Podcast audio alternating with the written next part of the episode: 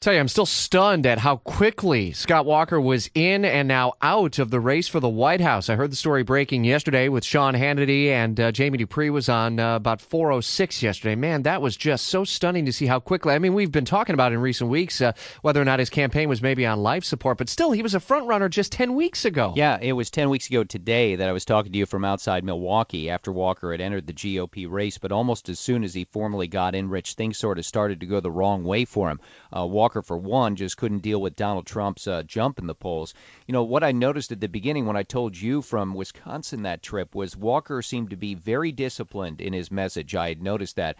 But while he was disciplined on the stump, he was not disciplined as a candidate. He chased too many what I would call rich, shiny metal objects, the day to day news blurbs that get out there, instead of focusing on his base message. Another thing I noticed when I was there was that Walker had built up a big and expensive staff operation, and that was obvious right away. He couldn't raise the money to pay for it, and in 10 weeks he supposedly was already over $100,000 in debt. His two debate performances were bland, and last week in the spin room at the Reagan Library, after the debate, you could tell there was blood in the water, and the reporters knew it. And so now he wants some others to follow his lead as well. I wonder if anyone actually will take the bait on that. I don't think anybody's going to do that. But what is going on is everybody's trying to scavenge his people and his resources. Ted Cruz has already picked up a few of his people in Iowa, and I think that's going to be logical. I would bet that Marco Rubio, Jeb Bush, and maybe John Kasich can pick up some of the pieces as well from Walker.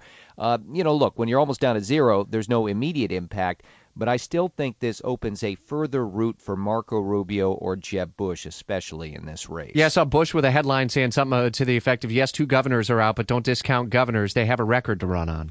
That's true, uh, though you say we've got a uh, to, one. One is a clue, two is almost a trend in politics. So we'll see what happens. Going to be fascinating to see what happens in the uh, weeks ahead. Uh, obviously on the campaign trail, and even in the hours ahead on Twitter, we'll talk about Donald Trump and how he was on the prowl once again on social media. Yeah, he's been 24. after Jeb Bush, after Carly Fiorina, and others. It's a reminder, Rich. We've talked about how these debates have winnowed the GOP field. It's not even a week since the last one, and somebody is out. Man. It's not going to surprise me one bit to see somebody else decide to hang it up before the next debate in late October. We'll visit again at 823 with our Washington insider, Jamie Dupree. Now 657.